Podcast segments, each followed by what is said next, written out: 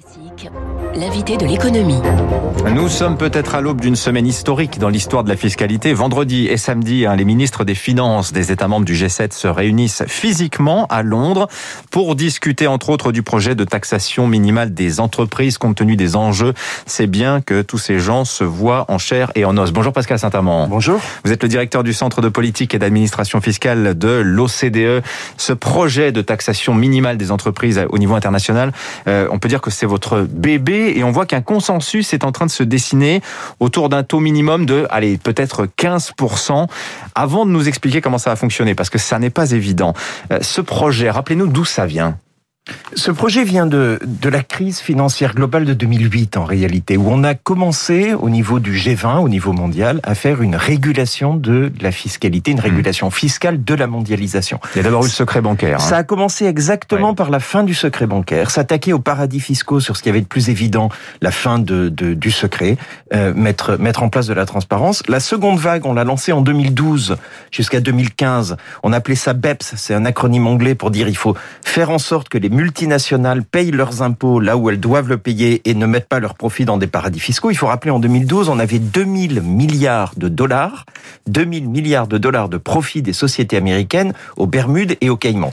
Donc ça, on y a mis fin, mais il fallait faire le dernier pas, et le dernier pas, c'est s'assurer que les géants du numérique payent leurs impôts là où ils génèrent leurs activités, et d'autre part qu'on ait une sorte de filet de sécurité pour que les entreprises ne puissent plus Hmm. optimiser de façon abusive. On dit que depuis 30 ans, euh, je disais ça, c'est Christine Lagarde hein, qui écrivait ça sur le blog du FMI.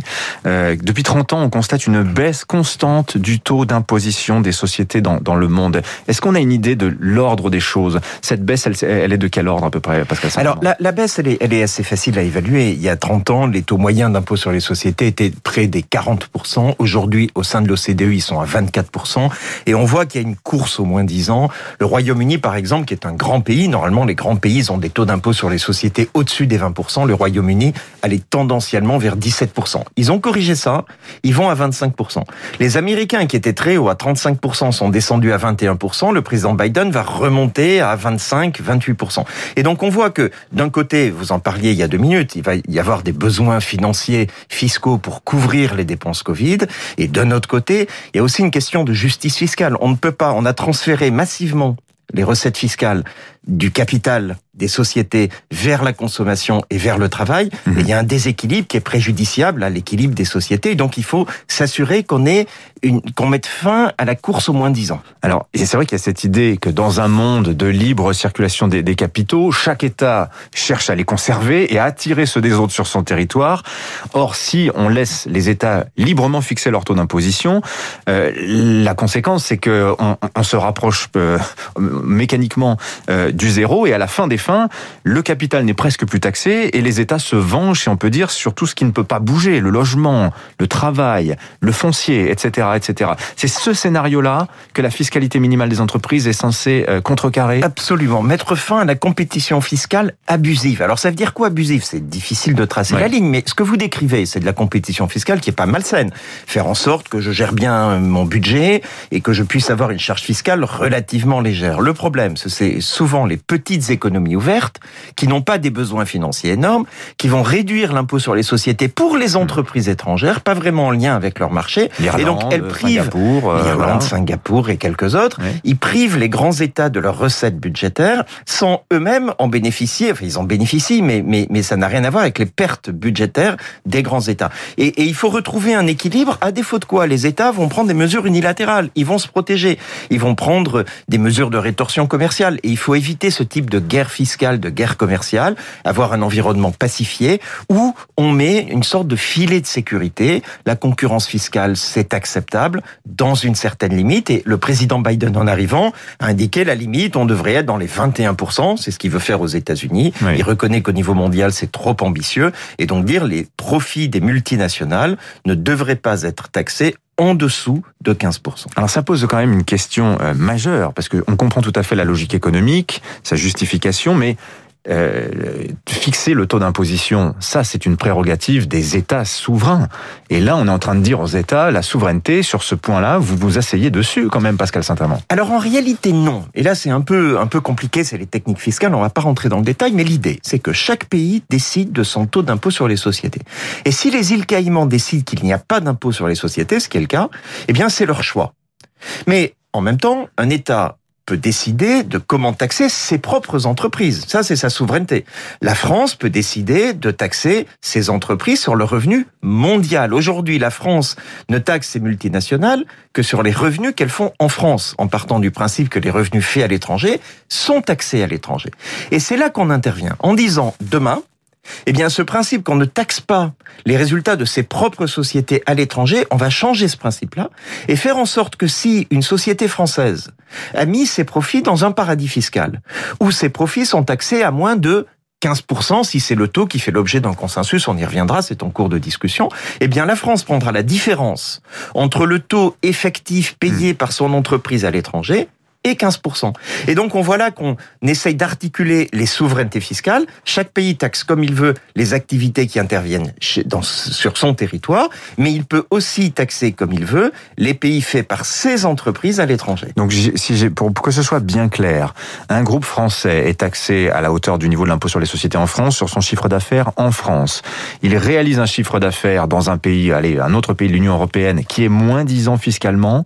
La France pourra collecter un impôt sur la différence euh, qu'il y a entre les deux taux d'imposition, la France et celui du pays tiers. Alors on y est presque, j'avoue que c'est un peu compliqué. Donc la France aujourd'hui taxe en gros à 30% ses entreprises sur ce qu'elles font en France. Oui. Et puis elle taxe pas ce qui se fait en Irlande ou aux îles Caïmans. Oui. Eh bien demain on dit on a un impôt minimum admettons de 15%, la France prendra la différence entre l'imposition aux îles Caïmans, zéro, et 15%. Donc elle montera pas jusqu'à 30%, mais sur ce profit fait à l'étranger, elle prendra 15%. Ça veut dire quoi?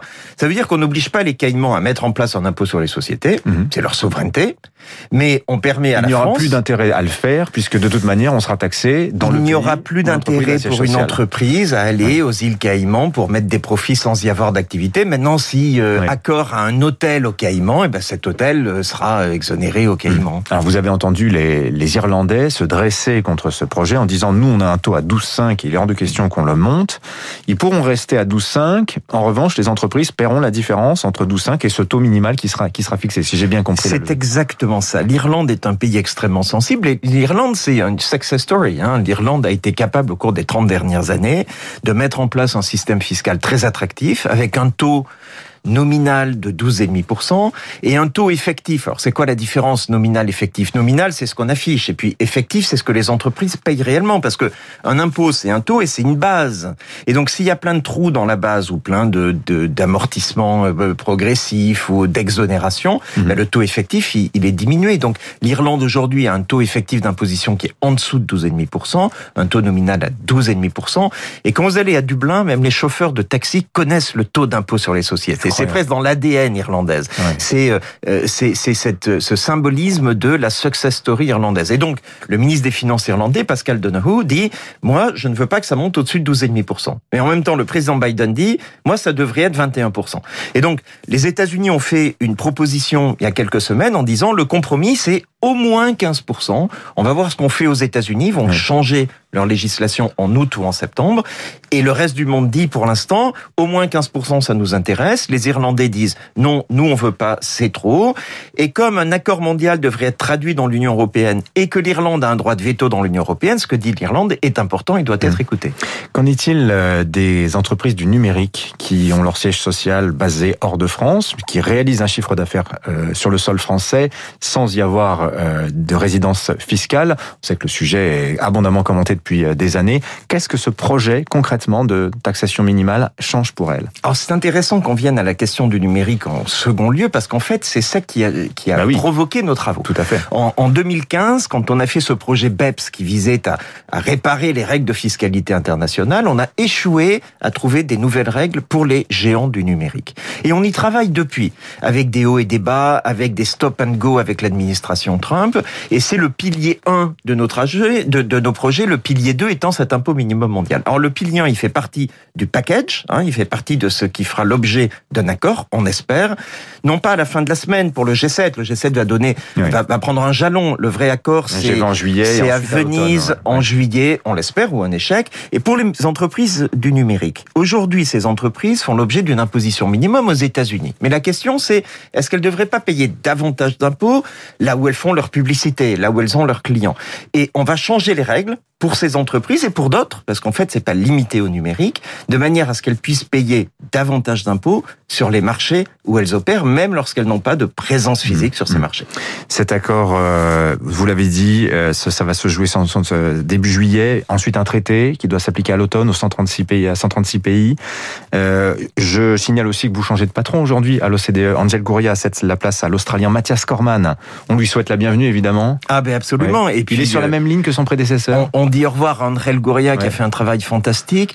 Euh, Mathias Corman, il est australien, donc il va amener une vision du monde qui est assez différente de celle qu'on avait jusqu'à présent, et en particulier de la relation avec la Chine, de la relation avec l'Asie du Sud-Est, qui est une zone de développement et de croissance. Donc ça va être extrêmement intéressant. Et puis Mathias Corman, c'est aussi à l'origine un Européen, il est belge germanophone, donc je pense qu'il va amener une, une, une, vraie vision mondiale des choses. Donc euh, absolument, aujourd'hui, il y a la passation de pouvoir entre les deux. Et il parle le français, euh, Mathias Corman, c'est bien quand on est installé à Paris. merci, merci Pascal Saint-Amand, directeur du Centre de politique et d'administration fiscale de l'OCDE, invité ce matin de Radio Classique. Bonne journée à vous. Merci. Dans un instant, les titres de la presse.